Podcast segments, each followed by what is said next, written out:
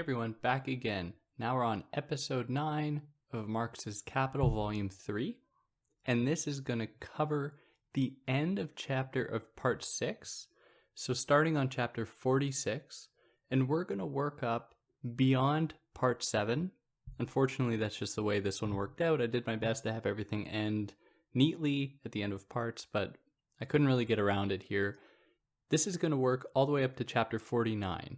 So we're going to cover here chapters 46, 47, and 48, excluding 49. And then in the last episode, next time, we're going to start from chapter 49.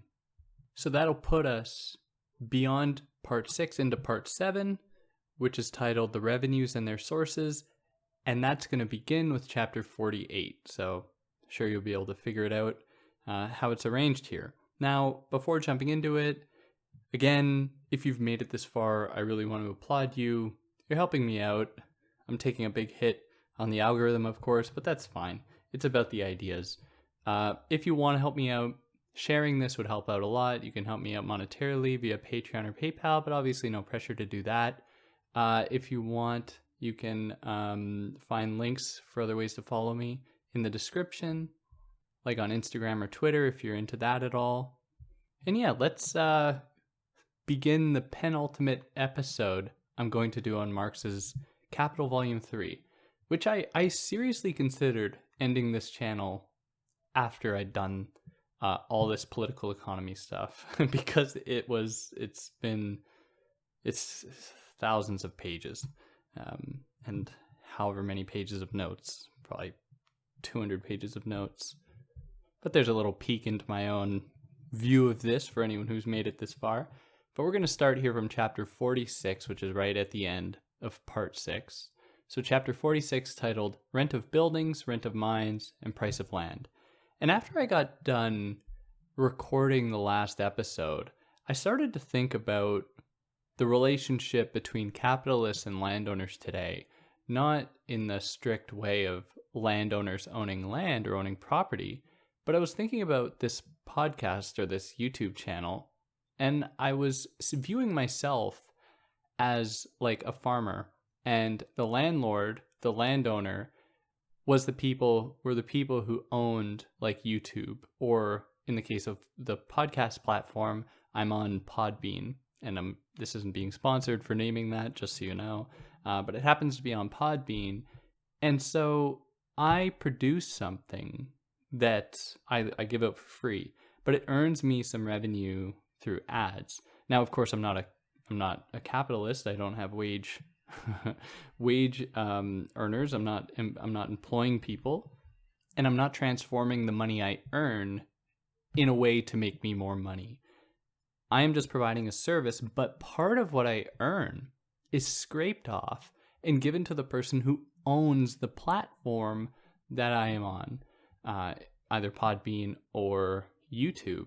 And so in that case, we see the continuation, and this would certainly apply more to bigger bigger podcasts who, who, that aren't just run by and worked on by a single person, where they do have employees like I don't know, Parcast or iHeartRadio, whatever, that have a bunch of employees that are paid wages with a CEO, with a with a for lack of a better word, a capitalist who is earning money and then giving some of their money that they earn some of their capital to the landlord, the platform uh, that they are seated on, that they are taking a space, a, a, chunk from.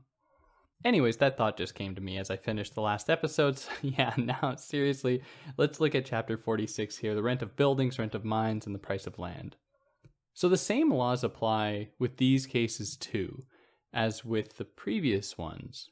Like with best, the best land yielding rent, uh, whereas the worst land yields no rent but sets the prices. So, like, if you have um, a building, like a series of buildings, the worst buildings are not going to yield rent. Same with mines. Same with as, as I've already said, where he equates agriculture or everything that he talks about in terms of farming and owning the land.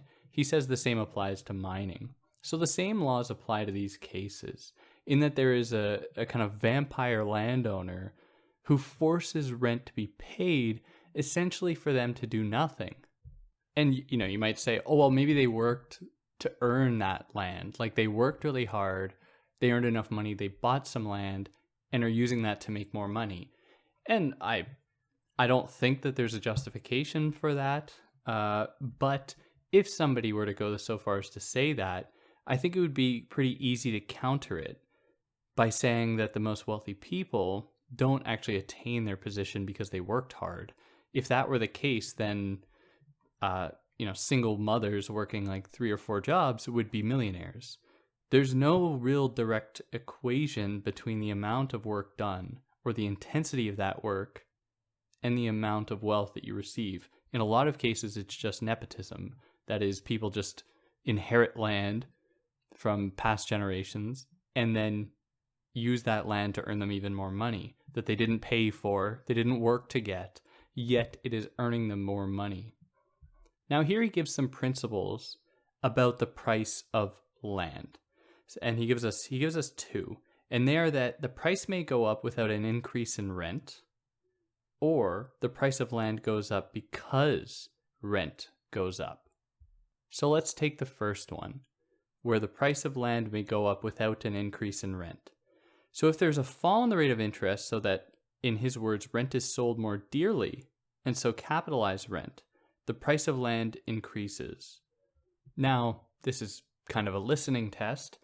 That seems to be totally contradictory to the principle he gives us, because the principle is that the price may go up without an increase in rent, but the quote I just read reads, Rent is sold more dearly. And so I'm reading this to try to gauge if anyone has any idea as to how to properly explain that. Uh, but he provides another possible uh, situation where the price may go up without an increase in rent. And that is maybe because of a growth in the interest on the capital incorporated into the land. And who knows, maybe there's like a contractual binding that if a capitalist or a farmer is working on the land, they've installed new machines, maybe new infrastructure. And so technically the price of that land has gone up. The rent, however, has not, in that they are still bound by the same contract. Now, the other possibility, and this one makes more sense, is that the price of land goes up because the rent goes up. So, this might be a case where the rent has gone up because the price of goods that have been produced has gone up, or new lands of better quality might be found. But it's interesting when you consider the price of land going up in relationship or proportionately to the amount of capital invested. Because if there's more capital invested, it's going to be possible to perhaps get rid of some of the laborers you have on that land because you have better machines that are able to work faster. You can get rid of some workers, and, or just, you know, this is just automation. And so, ostensibly, the price of goods can come down because the capitalists selling want to be able to sell their products cheaper than their competitors to undercut them. However, in that case, because the prices of goods have come down, the price of land has gone up, which is just an interesting. It, it in my mind, it makes perfect sense, uh, but maybe it's something that's not totally apparent to people. Where if the price of commodities comes down as a result of improved means of producing them, then that would mean likely that the price of land will go up.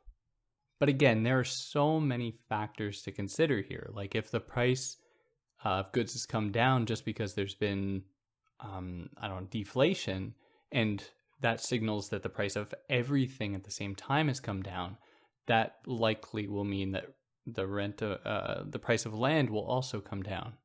So it's, you know, it's just important to know that a rise in the price of land does not necessarily mean a rise in the price of rent. However, a rise in rent would likely mean a rise in the price of land, but this won't necessarily follow with a rise in the price of products. In fact, it might be the other way around because products have gotten cheaper, the price of land has gone higher because of better infrastructure that has been put on those lands in order to produce those products, making the land more valuable, making the products cheaper.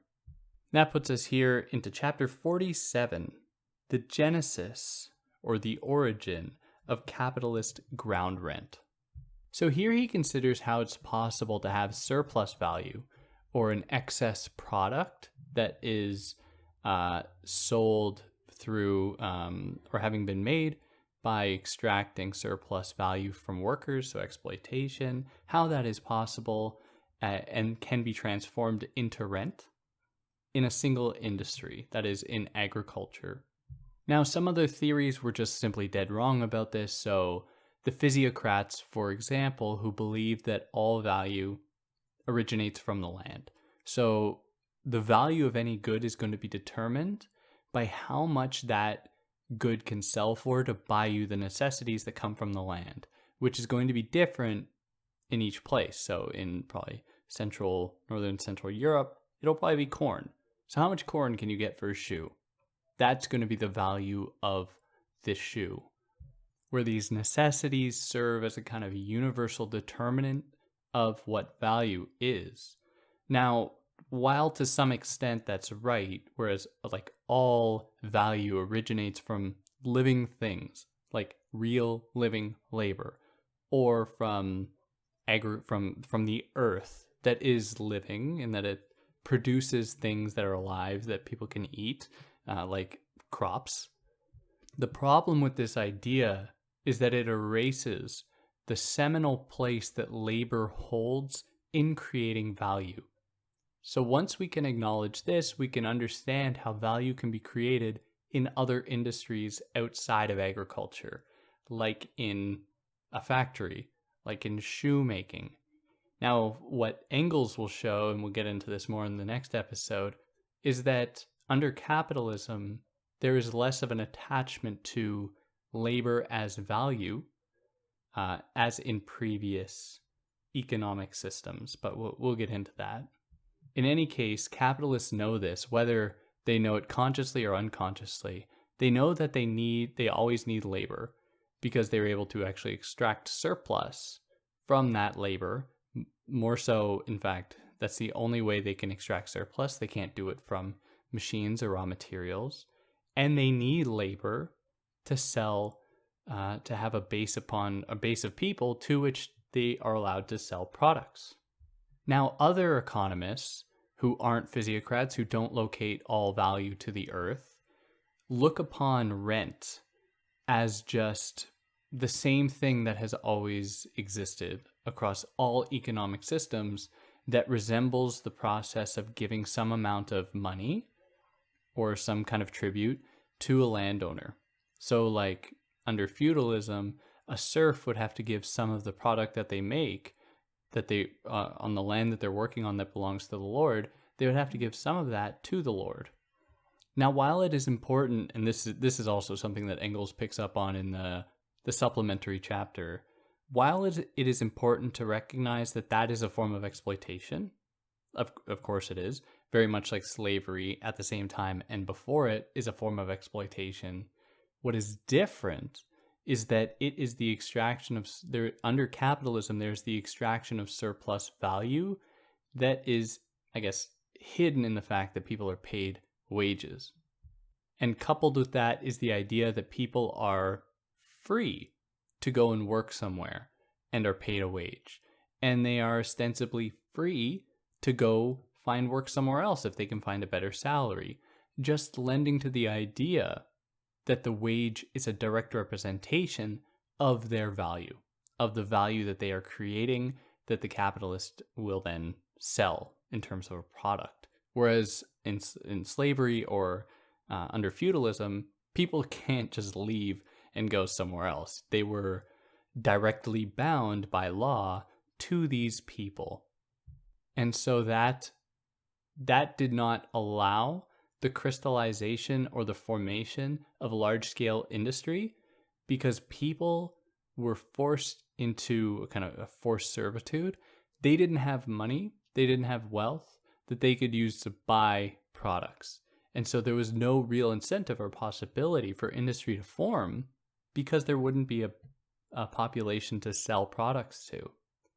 So he writes then that rent under capitalism, and this is really its special quality under capitalism, rent is a form in which unpaid surplus labor is expressed. Now, as I've already intimated, in previous social and economic arrangements, there was something resembling rent, like with feudalism, like I mentioned, with the serf giving part of their what they work on on the serf's land to the landlord, to the landowner, to the lord. And so to qualify the difference, like I mentioned earlier, what is different is that under feudalism, people don't have the option to leave or go find another job. They are kind of forced to be there. Whereas with wage labor, there is the idea, and this, you know, we certainly get this in Adam Smith and David Ricardo, that workers are just free to move around and go follow um, follow the money. They are free to do that, and they celebrate this, of course. But it was kind of a big illusion. But nevertheless, Marx uh, lends some credence to that idea, at least in drawing a distinction between this kind of rent, this kind of labor, and those of previous systems. Now, here he adds another term to think about this thing called rent under capitalism versus other systems, where he qualifies that this is what he what he calls money rent, because in other systems under feudalism, let's say you were making crops, you were making corn, growing corn, you would be giving some of that crop to the Lord. Whereas under capitalism, these people, these uh, these farmers, earn money that they can give as a universal equivalent to the Lord that can spend it however they like. That is, they aren't getting a product that they aren't going to be that they're only going to be able to use as that product. They are getting something that will allow them to get anything else. Now, another important distinction between feudalism and laboring under capitalism or uh, being like a farmer under capitalism is that under feudalism, your profit would be determined after paying your uh, what you what your dues to the lord. So if you happen to have anything extra, there was probably no market for you to actually sell it, but that's where it would exist. It would exist after paying what you owed the Lord. Under capitalism, however, you earn a profit as a farmer, and then out of that profit, which is it comes from the surplus value you've extracted from your workers, and can then be transformed into rent. So, of course, before capitalism and even during capitalism, there were farmers that just work on their own land. They own their own plot of land. They just work on that land and they earn some money for it. Now, some, that's something today that I think many people, certainly uh, traditionalist, conservative people, like to say about farmers today, where farmers are just like hardworking people. They're just earning their own money. They want to be left alone. But what often gets forgotten in those narratives is that much of that land is owned by either the bank or the state, to which the people have to be paying part of what they earn to these organizations, in most cases, of course, the bank, that really owns the land. So they are just farmers, they're borrowing land, and part of what they earn has to go to these interest seeking or rent seeking enterprises, most uh, notably banks. And like in our discussion of interest bearing capital under capitalism, because there has there's just such a change in logic about what land means and how land under capitalism starts to be associated with ownership it becomes very difficult for anyone to just acquire land because you have to go through various contractual things. You have to uh, pay out a, what is often a lot of money in order to actually acquire that land which necessitates, as capitalism progresses, and as we've said, because land prices tend to go up as commodities come down, this necessitates people to have to go to lo- uh, lenders like banks in order to actually acquire any land.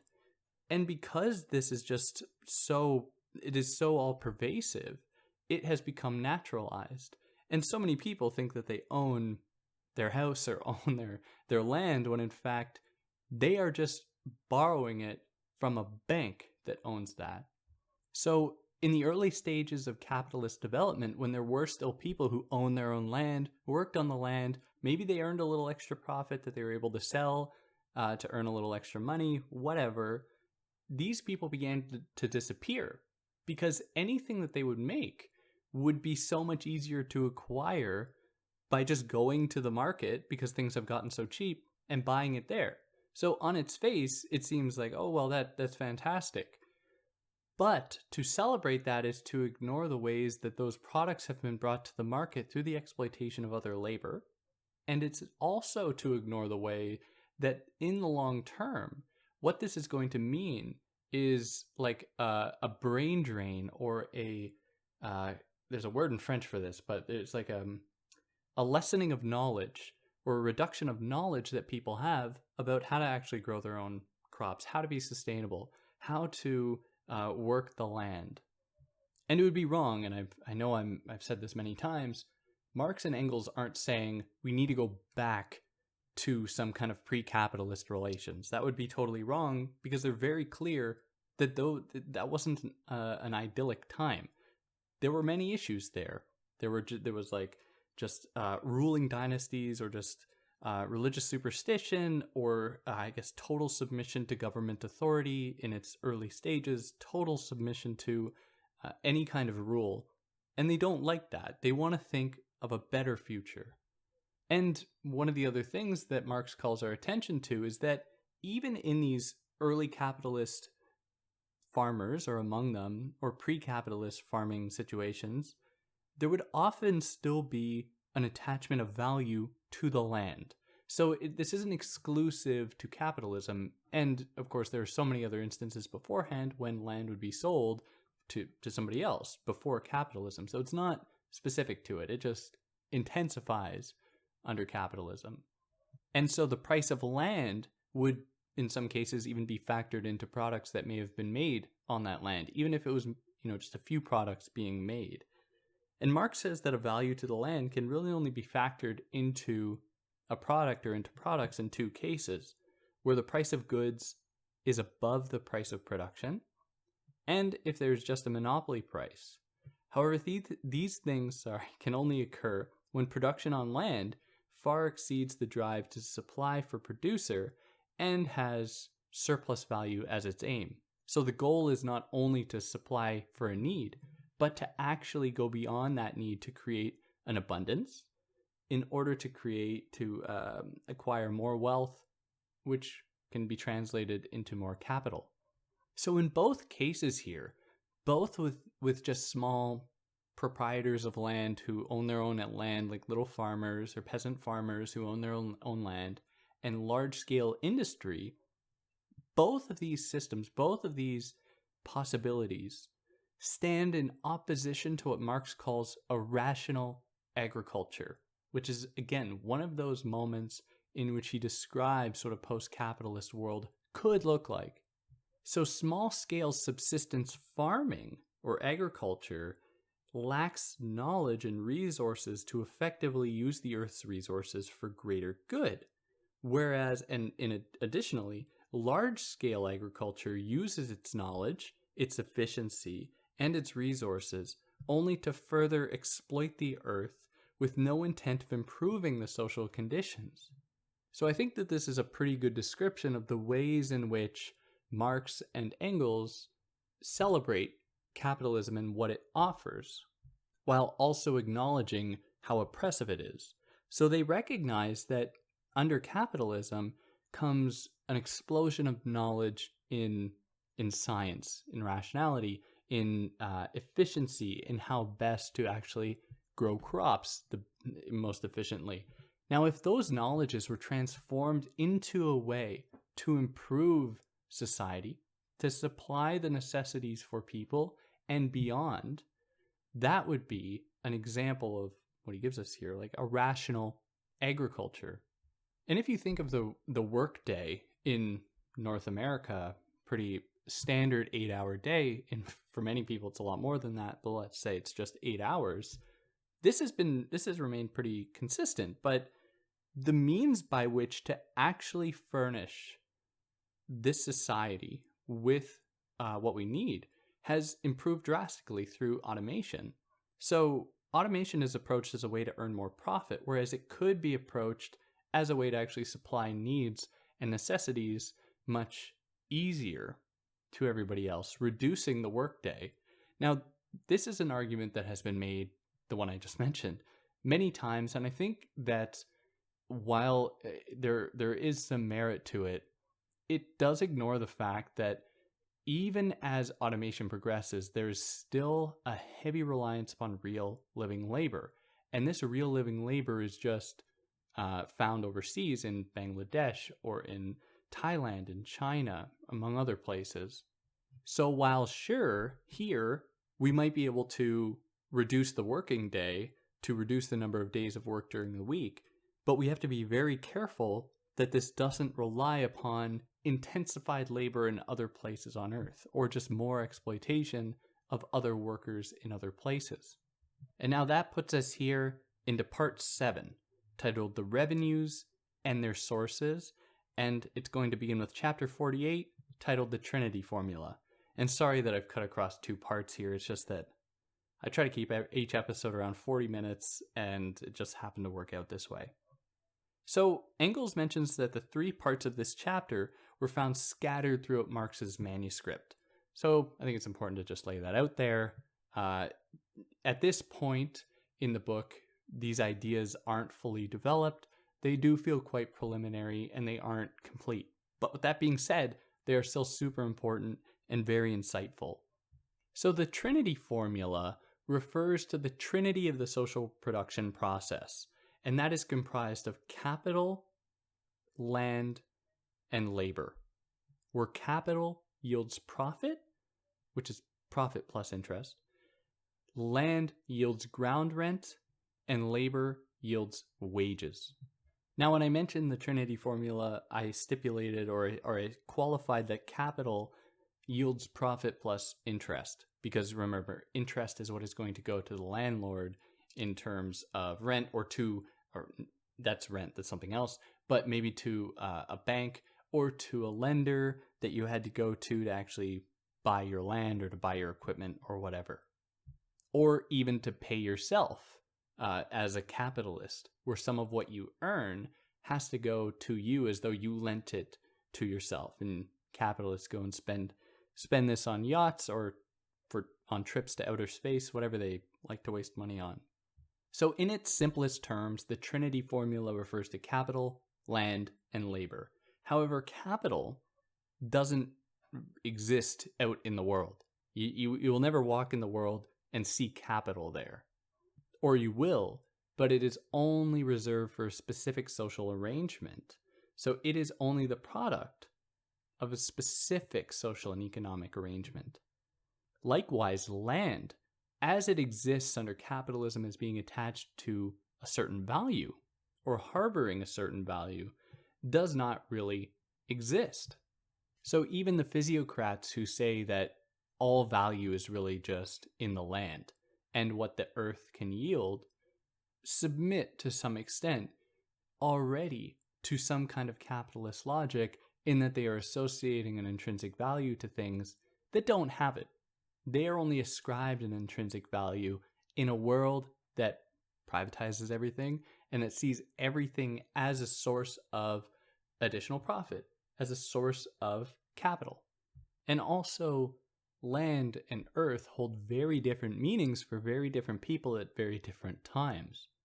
And so it follows that rent isn't some kind of natural human necessity either, because it is contingent upon capital, which is not you know, it's fairy dust, which is contingent upon land as well, and land intrinsically holding value, which is contingent upon capital. So it's just this trinity formula that sets the stage for a specific social arrangement while also being conditioned by that arrangement. So it necessitates that arrangement while being dependent upon it. And they are all dependent upon one another. And this is partly embedded in the term Trinity, in that they are they're without one you can't have the other two. Well, actually, that's a big claim. Put an asterisk there, and because I don't think we get that exactly in Marx. I think it's pretty safe to say, but if anyone wants to take aim at that, I think that that would be fair. Now, there are correlative or similar forms of these other elements outside of capital, like labor, as being part of the Trinity formula that yields wages. Labor has existed all the time, everywhere. You you you always need labor, whether it is to survive or to uh, work for somebody else to earn some kind of surplus for them or whatever. So we see some kind of element of it in in under slavery, under uh, feudalism, and under capitalism, plus all the other forms in between. And while it would be, it would be, it's kind of a cardinal sin to invoke Hannah Arendt, but this is one of her central theses as well: is that labor underwrites the foundation or it sets the stage for all possible social interactions and is necessary before other needs, other higher order needs through work and through uh, in the mind and action. I think they are you need labor, then work, then action. And I don't know if it's so neatly split like that. Like you you have to satisfy labor to have work, and but but in any case, she identifies the ways that labor is a necessary human element. Now I see a lot of stuff about how labor or work, and of course these things are never really elaborated on, but I see many hot takes on Twitter and whatnot about how under communism work would cease to exist. And while I think that that there might there is some truth to that, if we qualify that a certain kind of work will cease to exist, I'm not entirely sure that it would be possible to put an end to labor. And here I'm understanding work and labor is the same thing. Because even in a communist utopia, you need people working in order to produce things. Things can't just be made all through constant capital, through machines. You need people, and this is fundamental in Marx. You can't have an enterprise founded purely upon either labor or purely upon as, as variable capital or purely upon machinery and raw materials as in constant capital. You need both of them. You need people to put things in motion. So that would mean that under communism, yes, there there should be a, an extreme reduction in the amount of work that is required, but exactly how much is required I think is difficult to say. And Marx doesn't give that here, at least not in the three volumes of Capital. At no point does he say work only needs to be X in relation to a population of so and so a size, because you need uh, you need to feed all those people and supply them with houses. So I don't know. I wonder if there is a formula out there to determine what is actually like necessary labor, how much labor is necessary. But in any case, I digress. Here he considers in a little bit more detail, and it's not fully drawn out, but he considers again the absurdity of associating an intrinsic value with the earth or with land. So the earth and anything from it is not in itself valuable. It's only valuable when labor has been attached to it. That is under the capitalist mind frame. So if you're just a, a hunter gatherer and you find some berries, those berries have no value. I mean, you're just putting them probably in your mouth. Uh, you aren't doing anything else with it. You aren't seeing what these things are actually worth in terms of value that can be exchanged. Value exists only in a world in which things can be exchanged.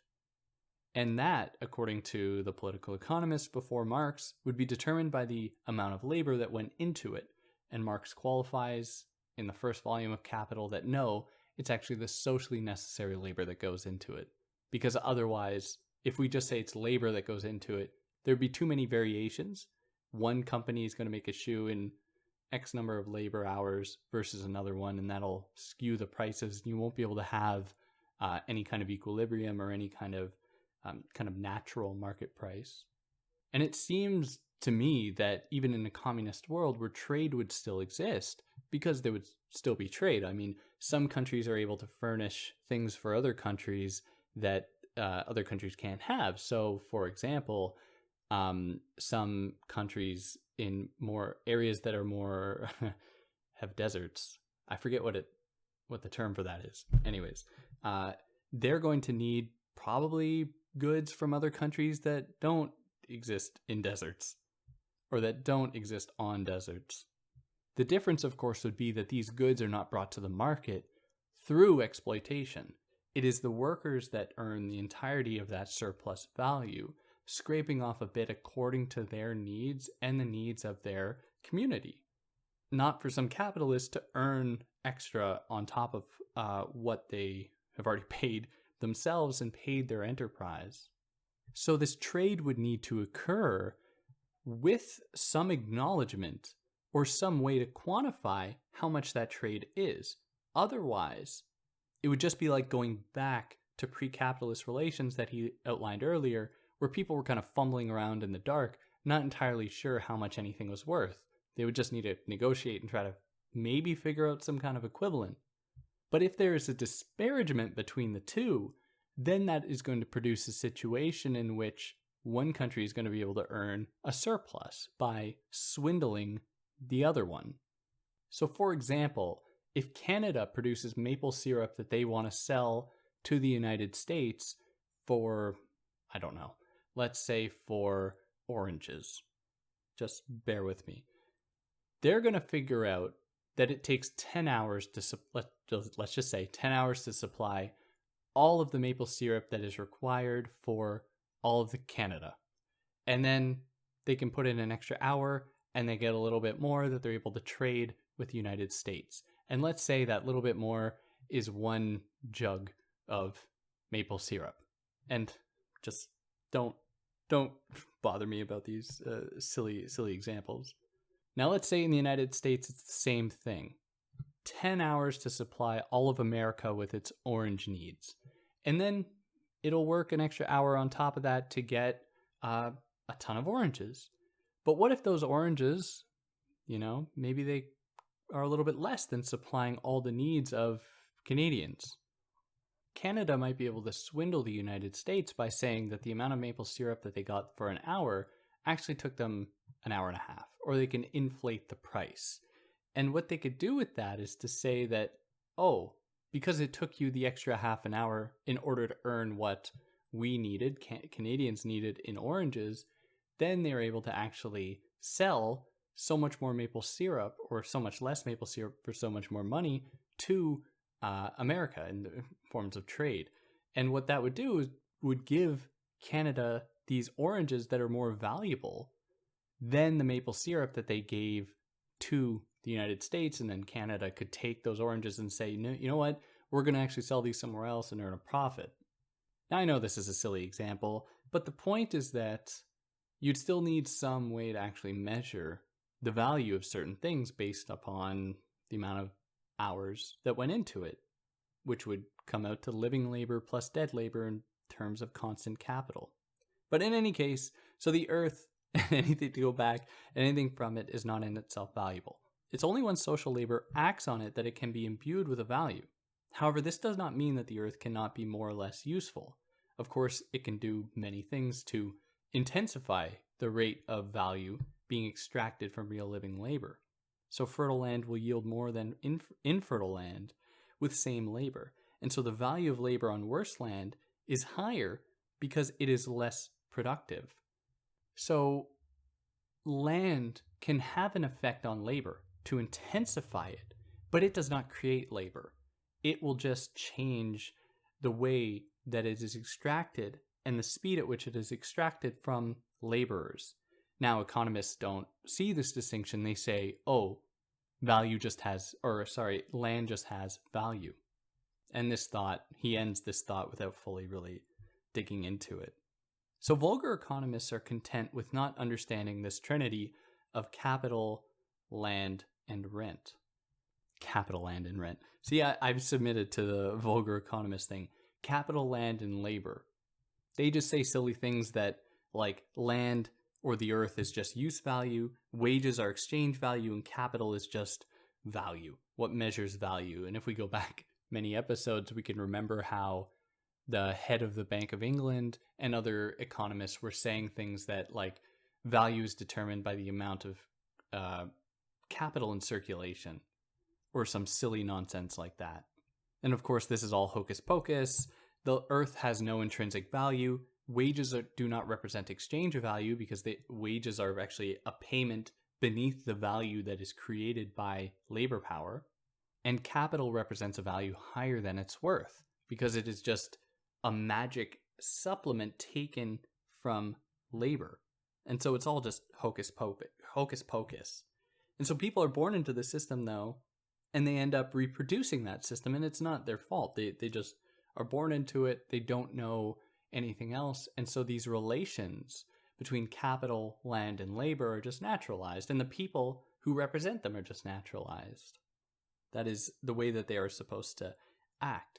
Where the capitalist is the personification of capital, the wage laborer is the personification of uh, wage labor, the worker, I should say, and the landowner is the personification of rent.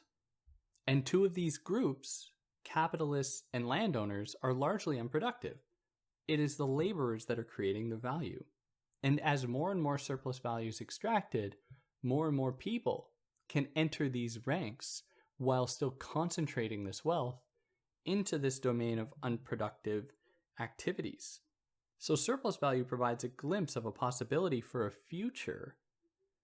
It shows that necessary labor time can be minimized while continually serving the needs of the people.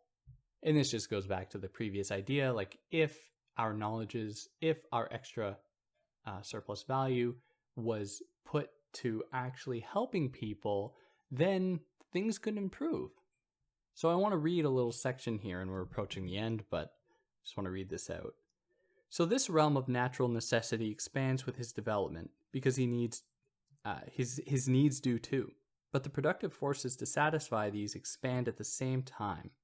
Freedom in this sphere can consist only in this: that socialized man, man, the associated producers govern the human metabolism with nature in a rational way, bringing it under their collective control instead of being dominated by it as a blind power accomplishing it with the least expenditure of energy and in conditions most worthy and appropriate for their human nature. But this always remains the realm of necessity. The true realm of freedom, the development of human powers as an end in itself, begins beyond it, though it can only flourish with this realm of necessity as its basis. The reduction of the working day is the basic prerequisite.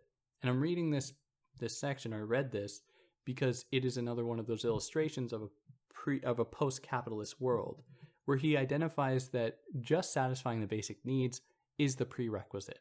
Reducing labor time is a prerequisite to what he calls the true realm of freedom, the development of human powers as an end in itself. And what that means, I mean, we'll leave that up to you to decide, but it's powerful nevertheless. So this would mean that unproductive laborers would go away. Well, really, landlords would go away because there are still unproductive workers who don't create value yet are still necessary. So like teaching or like uh, being being a doctor, doctors aren't creating things that are sold to add to the GDP, at least not always, but they are necessary nevertheless. And the whole system, it works in reverse if we look at this trinity one more time, where capitalists, landlords, and laborers organized in such a way that the capitalist pays themselves first, then the landlord, then the workers, where actually value originates the other way around. Uh, workers create value, the capitalist pays themselves from that value, and then they pay the landlord and it just you know capitalism just tries to hide this fact by saying that no it is uh, within as i've mentioned time and time again it is only within the circulation sphere only within exchange that value is created or some other nonsense like that and yeah that'll wrap this penultimate episode up here and next time we're going to get into episode 10 which is going to go from chapter 49 of part 7 all the way to the end including engels' supplementary uh, remarks so yeah, anyone who made it this far, I'm very impressed. And uh, yeah, uh, if you like what I did, like, share, subscribe. You can tell your friends; they might get a kick out of it. If you can leave a review on a platform, like a podcast platform, that would help me out a lot. And uh, yeah, on that note, take care.